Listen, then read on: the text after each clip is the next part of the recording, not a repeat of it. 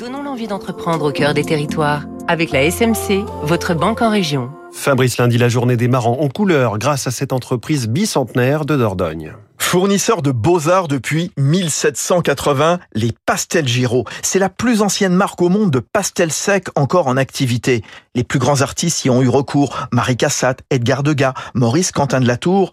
La manufacture est installée à Montignac-Lascaux, non loin de la fameuse grotte. Le pastel sec, une technique née au début du XVe siècle. Léonard de Vinci fut l'un des premiers à s'en servir. C'est pour simplifier une peinture solidifiée, poudreuse, constituée d'une pâte composée de pigments et d'argile blanche, du kaolin, laquelle va donner de la douceur.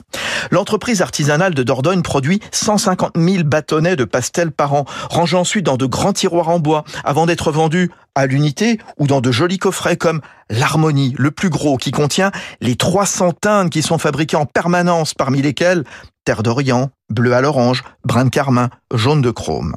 Depuis sa naissance, Giraud en a sorti 526. Certaines couleurs ne sont plus fabriquées, d'autres ressortent Karine Loiseau, 9e génération. C'est très archaïque, on a des très vieux cahiers écrits à la main et euh, nous avons en fait euh, les archives de toutes les recettes et en fin de compte aujourd'hui on retravaille les recettes avec les, les produits euh, actuels parce qu'évidemment les matières premières ont pu évoluer par, en, en traversant les âges mais l'idée c'est de retrouver les teintes d'origine. Les pastels Giraud, des pastels appréciés à l'étranger, la moitié des ventes se fait à l'export, notamment aux États-Unis.